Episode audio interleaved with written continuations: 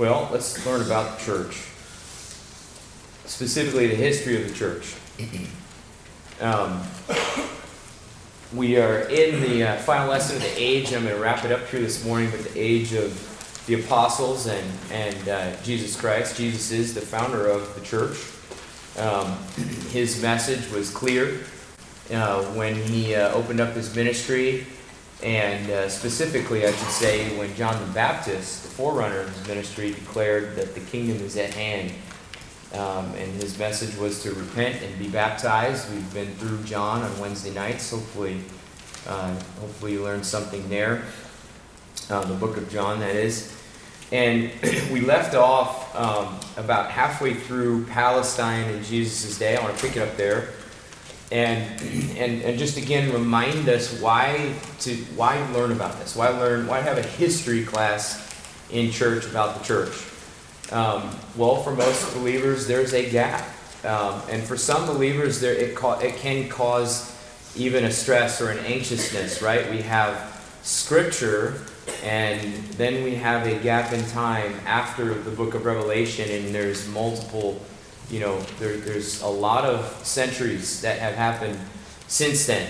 And, um, and where does that leave us, right? And you know, either it strengthens your faith or you have doubts, and so we don't want the doubts. So let's pick it up a little bit about Palestine uh, in Jesus' day. Um, and it's kind of interesting. Demographically, not a lot of change. Not a lot of change to that region of the world. Um, its population back then, about 2 million, approximately only 9 million today. Uh, Jews represented about half the population at Jesus' time, and it's not a lot different today. Um, it's a pretty culturally diverse region. Those of you who've been there know that. Uh, it was uh, ruled by Rome then and divided by region, religion, and politics. It's uh, uh, there are other rulers within Israel and Palestine now. You have Gaza Strip, you have the West Bank, you have other parts of the you know what is proper Israel today that are not controlled by the Israeli government. Um, they have checkpoints and uh, IDs that they have to carry to get to and from places in Israel. Uh, politically, there's, you know, it's it's not a lot different even than it was then with uh, outside influence. The point being, it's very frustrating to be a Jew and live in your promised land and not necessarily have it be all yours. They look at important religious sites and uh, re- religious designations where other religions are built on top of it and share it, but there will be a day when the Lord rules and reigns his kingdom in that region. Um, about a day's walk, even today, you can go from rural farming villages to bustling cities. You could in the day of the Lord, you still can today. In Jerusalem, priests sacrificed old uh, sacrificed to the Lord of Israel, while not even 30 miles away, pagan priests held religious rites in honor of, like the Roman god Jupiter, for instance. And I gave the example last time, you know, in Corinth, where Paul, um, you know, specifically was uh, preaching in amphitheaters that were also used for religious gatherings for, like the god Aphrodite, Greek gods. and Roman, uh, Roman pagan gods. Jews deeply resented and despised the pagan culture that exists in their homeland and still does today. Ironically, in the previous time period, the Hellenistic period, which was the Greek period, that led into the Roman Empire, it brought with them, and, and just, just to point out, you know, how God has used the history of Israel to further his own kingdom brought about a common language, which we would call lingua franca today. For instance, you could go to France, or you could go to Germany, or you could go to Argentina, and many people speak what language? English. Well, in the time of Christ, there was uh, Koine Greek, or Common Greek, um, that was brought into the area and ultimately provided the Septuagint, which is the Greek translation of the Hebrew um, Old Testament. Well, that helped spread Christianity in that time period. Centuries earlier, prophets of Israel had a promised day when the Lord would deliver his people from their pagan rulers and establish the kingdom forever on the whole earth. Of course, this is the, Christ, the message of Christ. On that day, the prophet said the Lord would send an anointed ruler, a Messiah, to bring an end to the corrupt world and replace it with an eternal paradise. Of course, that has not happened yet. Daniel and other prophets explained that the Lord's kingdom would be established only after a final struggle between Satan and the Lord. Of course, that not happened yet either, but will. It would end with the destruction of the existing world order and creation of a kingdom without end. This belief, along with ideas about the resurrection of the dead and the last judgment, was in Jesus' day very much a part of popular Jewish faith. Okay, so when Christ came and preached this message, it's why you have many who are thinking, all right, Lord's going to set up his kingdom right away. And the disciples were disturbed when the Lord said, hey, it's better that I go away. And they wanted clarification on that. We would too. Out of the distaste for the Romans, though, several factions arose. I want to review this just a bit. I really flew through this last week. Two of these became Christ's enemies. He called them your sons of your father, the devil. You're a brood of vipers. Um, they were the political, you know, who's who of the time and the, you know, kind of the highfalutin society. Of course, those being the Pharisees and Sadducees. Interestingly enough, and I mentioned this last time, they didn't even get along. The Pharisees and the Sadducees were not. They were. They were not buddies.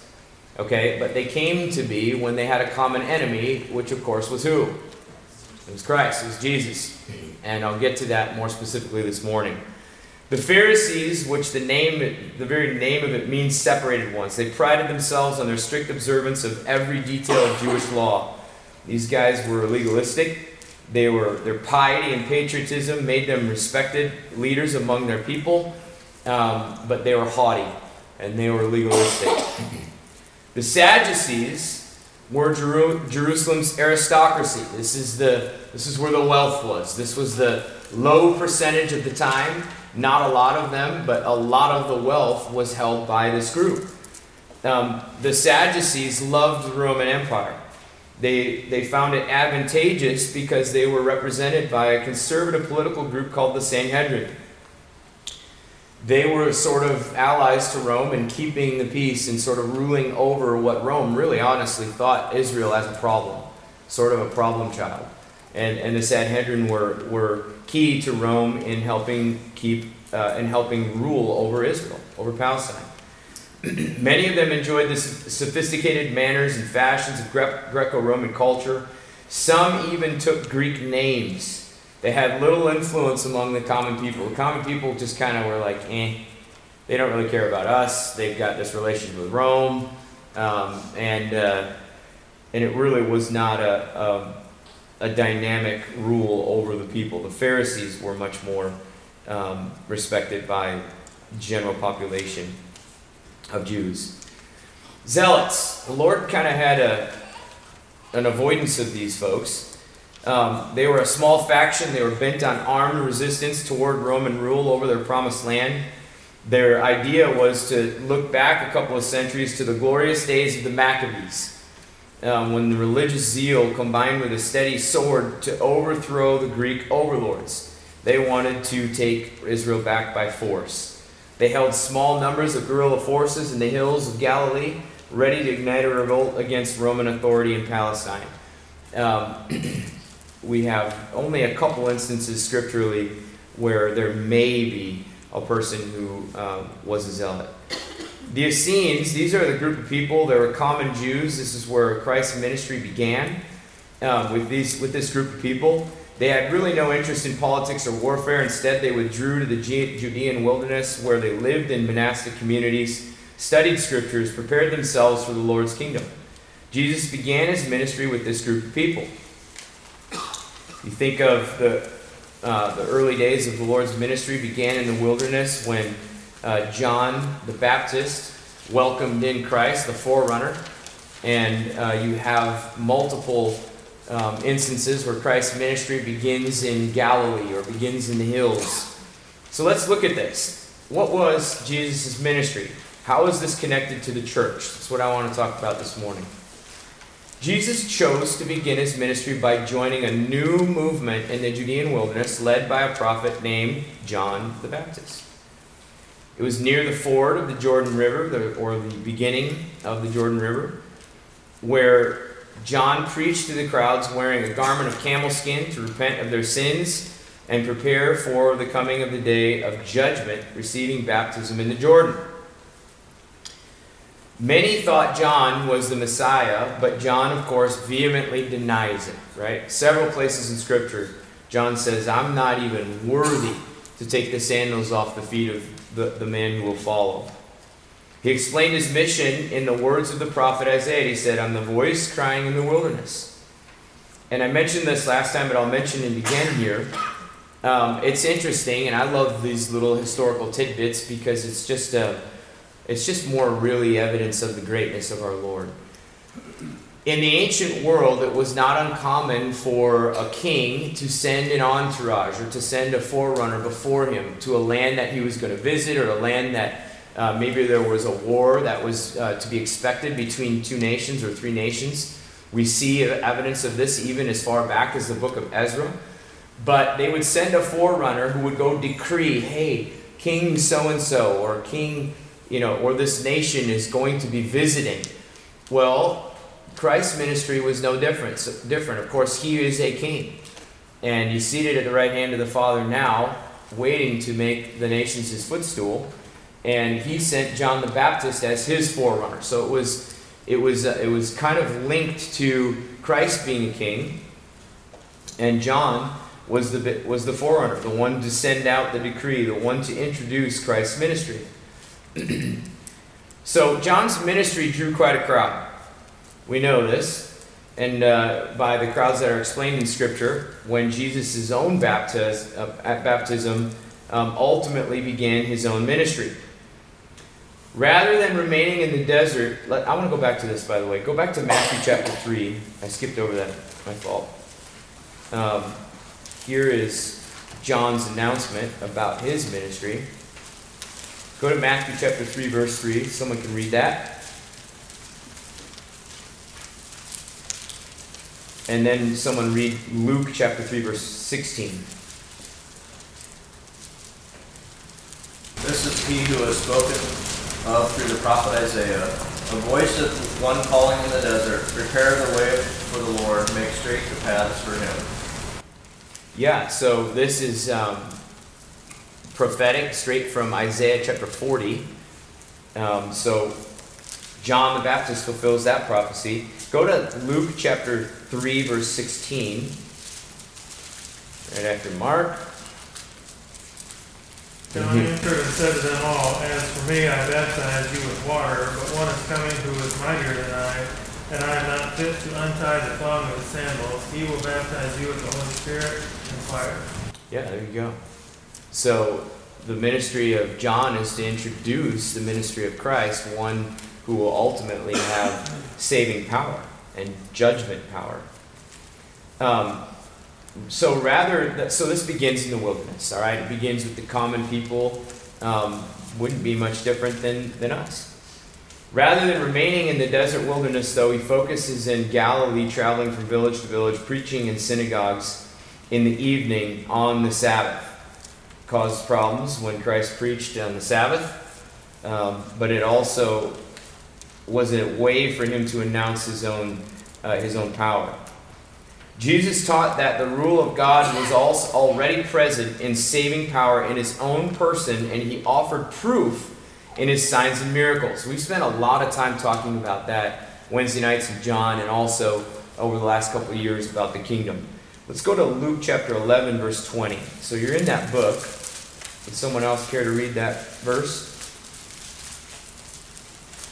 But if I cast out demons by the finger of God, then the kingdom of God has come upon you. All right. What has come upon you? He's casting. He's he's performing signs and miracles, but to announce what has come upon us. What has come upon you? Kingdom. Right. The kingdom of God. So Jesus, his ministry starts to draw large crowds gathered around him wherever he spoke. Um, it would cause quite a stirring. I mean, imagine, I, I, I like to, when I'm thinking about history or even reading in scripture, I mean, imagine yourself being in the 5,000. Or imagine yourself, you know, seeing some of these miracles and stuff. I mean, it would cause an absolute shock. This isn't fables. This isn't Paul Bunyan. You know, this is real, actual happenings. This is truth. And so when that stuff happened, because it did, it caused a massive stir. Some of Christ's public, public teachings, such as the two men who went to the temple to pray, did not go over very well with the Pharisees. So I want, again, think about the climate of the time. Right? You have a guy coming in here who claims to be God, to be bringing the kingdom of God, and it was a rightful claim, correct? And so you have these claims happening. What do you think is going to happen to the political rulers of the time? What do you think is going to happen to the general population of the time? It's going to cause a stir. I mean, imagine in our day, right? Imagine this happening in our day. Um, it would cause a great stir. Go to Luke again, a couple chapters over. Go to Luke 18 11 through 14.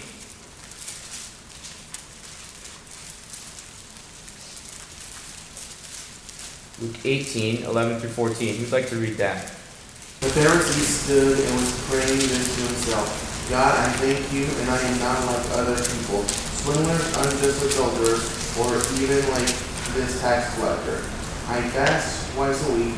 I pay tenths of all that I get. But all but the tax collector, standing some distance away, was even unwilling to lift up his eyes to heaven but was beating his breast, saying, God be merciful to me, the sinner. I tell you, the man, I tell you, this man went to his house justified rather than the other. For everyone who exalts himself will be humbled, but he who humbles himself will be exalted. Well, now there's a lot here, and what I want to bring out of this is the attitude of the Pharisee. Um, the attitude here is so bad that he cannot notice his Lord and Savior right? He, he doesn't, he, he looks at what he does and has somehow earning his way and in his pompous, proud, arrogant manner, um, right? I pay twice a week and, um, and I give tithes of all that I get. And then you have the lowly tax collector who was not well respected by the people of his day. Of course, his prayer is quite different. Um, recognizes his own sin, recognizes the error of his own way. I want to pull from this, though, the attitude of the Pharisee. Um, these are the people that Christ is challenging and ultimately um, are not in his kingdom. Jesus handpicks 12 apostles. What does apostle mean? It means sent ones, ones who are picked and sent out. What are they sent out? When you send someone out, they must uh, have some kind of job, right? They must have some kind of mission. They must have some kind of goal. Um, they must have something they were taught that they must deliver. That's the point of these apostles. Jesus taught them clear distinctions between his kingdom and the kingdoms of the world, even in this day. And, and when you read in Scripture the world, you know, don't be of the world, don't love the things of the world, those are good examples. It means to not love the systems of the world, the attitude of the world, the, the age in which we live. Don't enjoy the things that are going to cause distraction. Um, the, the Lord was very clear in his teaching to the 12 that you ought to be focused on one kingdom, which is what? Christ's kingdom, God's kingdom, the one that will be coming. The, all other kingdoms will not exist anymore. And so we shouldn't love those. We shouldn't put any hope in those. And the 12 didn't. So, along these lines of Isaiah's description of the suffering servant, he was despised and rejected of men. By his stripes we are healed. This is out of, out of Isaiah 53. We don't have to go there for this. And the images of Zechariah's prediction that the king of Israel, how would he arrive? He would be on a humble donkey, mounted on a donkey, even a colt or the foal of a donkey.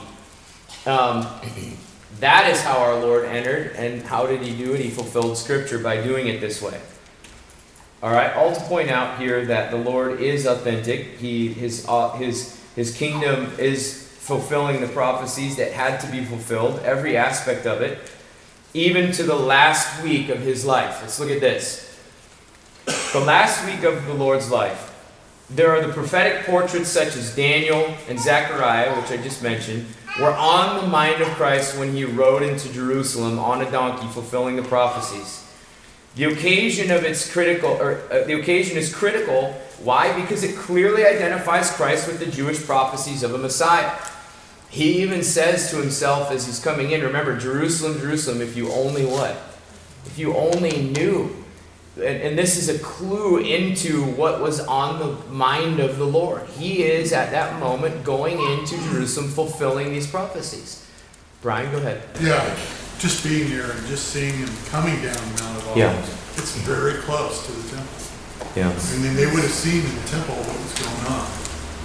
All these people coming down and you know, just how close everything was. That's what me. Yeah.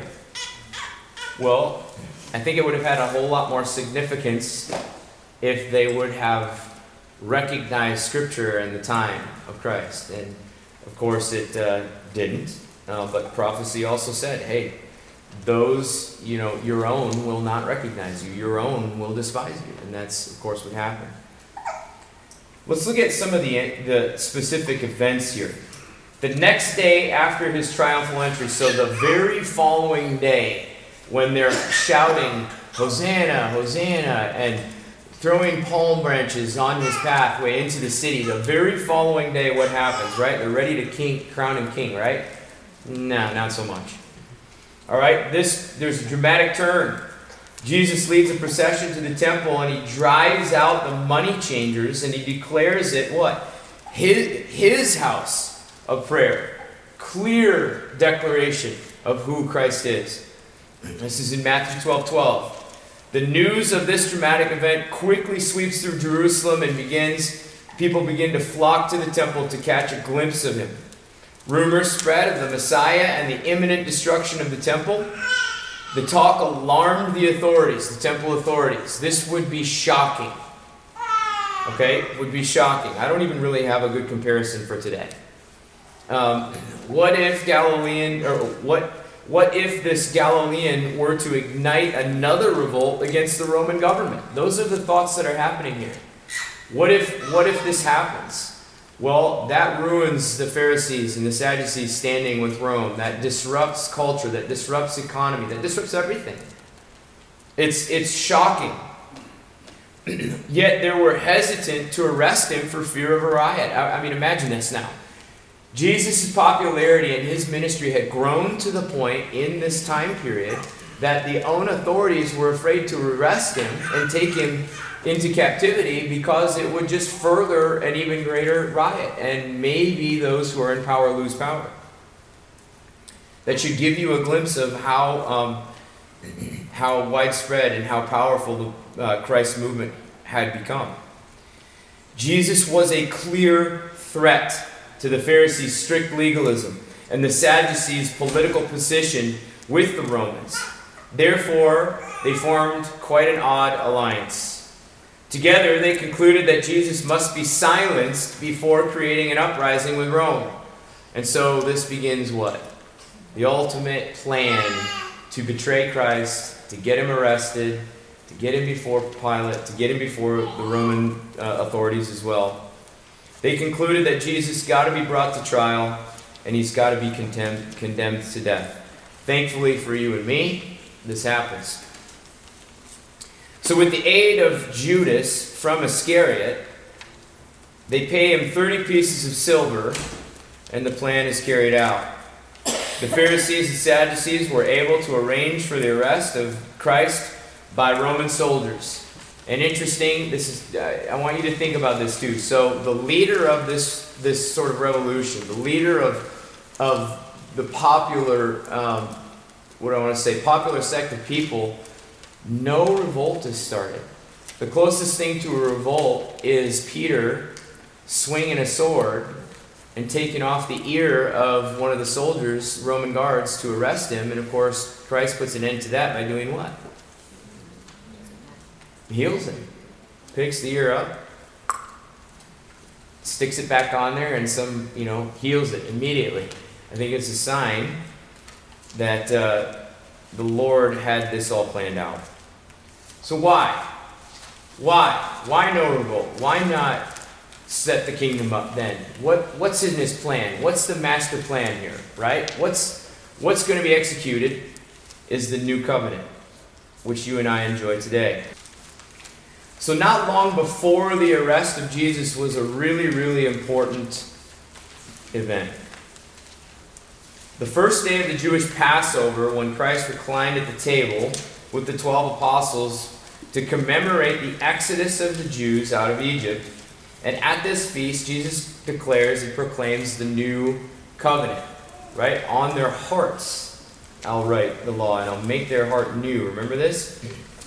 Am I remember? Is it Zechariah or Jeremiah right now? I'm trying to remember. 31. Jeremiah. Thank you. Christ gave the emblems of the bread and wine to illustrate his body and his blood. And of course, where do we celebrate this today? Here in church, right? It's one of the things that we do. It says, as often as you gather, do this in remembrance of what? Of Christ. Why? Of his sacrifice. The background, to be sure, was the exodus from Egypt, right? The deliverance of the nation of Israel out of the hands of captivity of, of Pharaoh. And what did it do? It formed Israel as a nation at Mount Sinai, right? Moses is, you know, goes up, gets the Ten Commandments, gets instructions. Essentially, it's a it's a constitution for Israel. But Jesus had in mind much more than the reminder of the obvious at this event. Christ spoke of the new covenant in his own blood. Now, I'm picturing this. Okay, you got 12 guys seated around a table the Lord's giving some serious, serious instruction, um, and He's telling them, "You're going to get, you know, a new covenant." They've got to be, what in the world is all of this? Um, announces His betrayal, um, you know, several other huge, huge things. But His words echo the prophet Jeremiah. There, yeah, I did put it in right now. It's good. Jeremiah 31. Let's go here. What is he declaring? What is this new covenant? It's a good reminder. Ezekiel 31, 33 34. This is a underlinable section if there ever was one. Hint, hint, if you want. Would someone like to read that? Isaiah 31 to 34. They're fairly long, but be brave. Behold, days are coming, declares the Lord, and I will make a new covenant with the house of Israel and with the house of Judah, not like the covenant which I made with their fathers in the day I took them by the hand to bring them out of the land of Egypt. My covenant which they broke, although I was a husband to them, declares the Lord. But this is the covenant which I will make with the house of Israel after days, declares the Lord. I will put my law within them, and on their heart I will write it. I will be their God and they shall be my people. They will not touch, teach again each man his neighbor, and each man his brother, saying, Know the Lord, for they will all know me. From the least of them to the greatest of them, declares the Lord. Hmm. For I will forgive their iniquity, and their sin I will remember no more. So he's bringing in, he's about to bring in this new covenant. He's about to replace the old covenant with the new. And in his words here, he's telling the disciples this, echoing the very words of Jeremiah. And at the moment, the disciples undoubtedly are puzzled by his words and his actions. But in a matter of a few weeks, they would see all of these things in the final hours revealing new light, revealing what Christ spoke. So after the first communion, Jesus leads his disciples to a familiar place, the Garden of Gethsemane. They go up there. What do they do? What's what's happening here? Remember this? They they're all alert, they're awake, they're ready to pray, right, right, they're right there at Christ's side. They see the you know, the stress that he's going through. No, what happens? They fall asleep. And the Lord, you know, prays an important prayer. Um, and, uh, you know, ultimately gets himself ready for his arrest, the trials, and the death. After renewing his commitment to God, the Father, in his prayer that I just spoke about, Jesus arouses his sleeping disciples. Not long after that, Roman guards show up. Judas betrays him with a kiss, and Jesus is seized and dragged away to the place of Caiaphas. Let's go to Matthew 26, verse 47. Let's read this. And I may have you read a couple more verses in addition to that. I think I might want to go back to about 42. Let me get there myself. While he was still speaking, behold, Judas, one of the twelve, accompanied by a large crowd with swords and clubs, who came from the chief priests and elders of the people. Will you read down through 50? Thanks, Ethan. Now he was betraying him gave him a sign, saying, Whoever I kiss, he is the one. Seize him. Immediately Judas went to Jesus and said, Hail, Rabbi, and kissed him. And Jesus said to him, Friend, do what you do what you have come for. Then they came and laid hands on Jesus and seized him. Yeah, there's the event. So this is this is premeditated. This is predetermined. It's thought out. It's carried out by Judas and um, and the uh, Roman cohort, cohorts. Um, I love this part here that Jesus recognizes this and he just says, "Friend, do what you came to do." Um, he was already to to uh, Christ is already to do his part. So, what happens after this? Jesus goes before the Sanhedrin, before Pilate, then before Herod, and I, this is way paraphrased. Okay, so if you want more than this, read the rest of you know Matthew's account uh, in 26 through 28. But Jesus goes before the Sanhedrin. Who are these guys? Remember this? What group? The Sanhedrin are the aristocracy. Which which of the four groups? The Sadducees. This is these are the rich guys. These are the guys with the sort of the aristocracy of the time who have connections to which uh, political empire at the time, to Rome. So they're bringing in Rome. Then they go before Pilate, which makes sense. Then they go back before Herod. Then he goes back before Pilate again. Then Pilate with the chief priests and all the rulers and finally before Pilate and the mob of the people. So he goes through six illegal trials in a very short span of time. It's a kangaroo court if there ever was one. It's premeditated since before Judas's betrayal. And ultimately, what do they do? Pilate gave up the mob their wish, which was what? Remember, they had to choose between two guys. Who did they choose to crucify? Christ instead of Barabbas who was a murderer, criminal at the time, um, Christ, the King and Savior of the world, crucify him instead. So Pilate gives the mob their wish. He pronounces Jesus to be crucified, and Christ was hung on the cross at Golgotha. On the third day, he cries out, he gives up his own spirit, and completes the uh, death, resurrection, and ascension later on, um, ultimately the salvation package that you and I enjoy today, ultimately ushers in the new covenant. And what I want to do here is connect this, and I put the timeline at the end here just a little bit. But the death of Christ, actually, really, the resurrection of Christ, ushers in a new covenant, a new era, in which now Christ leaves uh, goes away and he leaves his spirit, right? Remember in John, in the upper room, uh, John 15, 14, 15, and 16, he, he leaves and he goes, It's better that I go away so that the spirit will, uh, will come. Um, he will be your helper, he'll be your guide. We're in a new era. We, we usher in the church age. And so, Christ's very ministry and offer of the kingdom, which is bona fide, ultimately gives way to the church age um, where you and I still sit today.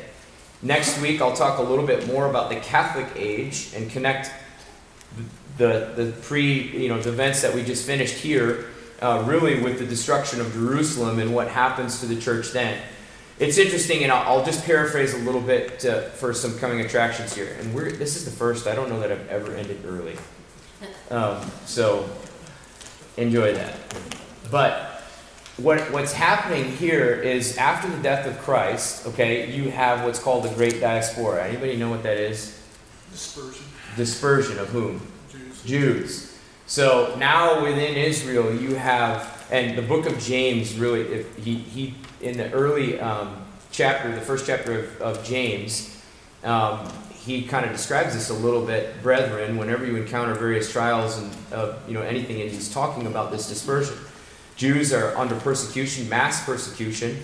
They're, they have to leave the area because of just up, you know, political uprising and um, and problems. And what happens is the spread of, of Christianity with it. Those who had out under Christ's ministry um, and the establishment of the church, all of a sudden you have uh, churches popping up. All right, and not just in Jerusalem, but and of course Paul's journey, and I'll talk about that here uh, next week as well. Christianity and the establishment of Christianity in the church age really begins after Christ's death, um, resurrection, his, his uh, crucifixion, death, and resurrection. So I'll connect that much more. And then you start to have more description after the book of Acts and then into the epistles on the church itself and how it ought to be run. Everything from the administration of church to communion to leaders to how, uh, how what the church looks like, who it ought to be ministered to, or who is ministering, uh, who is ministering and who is being ministered to. So we'll talk much more about that. And then we'll get into the survival of the church really uh, throughout the time periods uh, toward today. And that's really what it is. It's the survival of the church, um, which is which is I'm excited to talk to you about, especially once we get into Reformation. So what I'm going to do is I'm going to end the class because uh, uh, Pastor Bob is going to teach uh, starting the first week of September. So I'm going to kind of reshuffle a little bit of my lessons, and I'm going to hit at least one time period, and there are eight. We've just finished one A couple of them I'm going to combine because they're so similar in terms of um, you know what happens to the church. But by the end of the class, our goal and, and what I'm hoping to have is for you to have a really good understanding of where the church is in 2023 and how God has sustained the church from his own age, Christ's age, and the apostles to where we are today. Um, and I think it's important because we can take great confidence great confidence in, uh, in the fact that the church is today the true church. And let me be clear true believing church, okay? Not other things. Um, we can take great confidence that it is exactly what Christ intended. And, and that's important. Any questions or comments? Anything at all? I feel like you need to get up and do like three, four, five jumping jacks. Um, but listen, this stuff is important for us because I, I, if you talk to Christians, you talk to believers who are out there, um, we can. It is very very easy to mentally not be able to connect the time when Scripture ends to today. What about the church? What has happened? Have we deviated? Have we not? Are we accurate? Are we following doctrines? Are we you know, doing and carrying out what we ought to? Um, and the answer is yes, if you are going to a church with a high view of Scripture, a high view of God, and whose ultimate goal is to follow Scripture and carry out church the way it ought to be. If, if you are there, be confident. If you are not there, be worried. There are seven churches described in Israel. Um, I'm sorry, seven churches described in Revelation and how many of them, um, one for sure, maybe two, how many of them are really carrying out what Christ had intended. And Revelation is future tense, isn't it? So that's where we're headed. So I think we need to know, we have an awareness, have an alertness about us um, as we move forward. I feel really weird ending right now, but let's pray. Um, I'm glad that, uh, that we are where we are. And um, very, very thankful for that. So let's pray together. You'll have a little extra time for coffee and fellowship, hang out, high five each other, whatever it is you do. All right? Let's pray. Our God and our Father, we are just eternally grateful for your church. We look forward to spending eternity with your Son. We look forward to spending eternity together as believers. Lord, what in the world will that look like? How amazing that will be. We look forward to the day of your kingdom. We look forward to the day of your coming. Even as uh, you're ta- told us to pray, Lord, uh, thy kingdom come. So, Lord, we, we, we, until that happens, we ask for grace, we ask for wisdom. Uh, we thank you for uh, the time and age that we live in. It was exactly as you intended, even before the foundations of the earth. Most of all, Lord, I pray that you would help each one of us fall more deeply in love with our citizenship, with it, which is in heaven, that we are those who are in Christ. It's in your perfect and holy name we pray. Amen.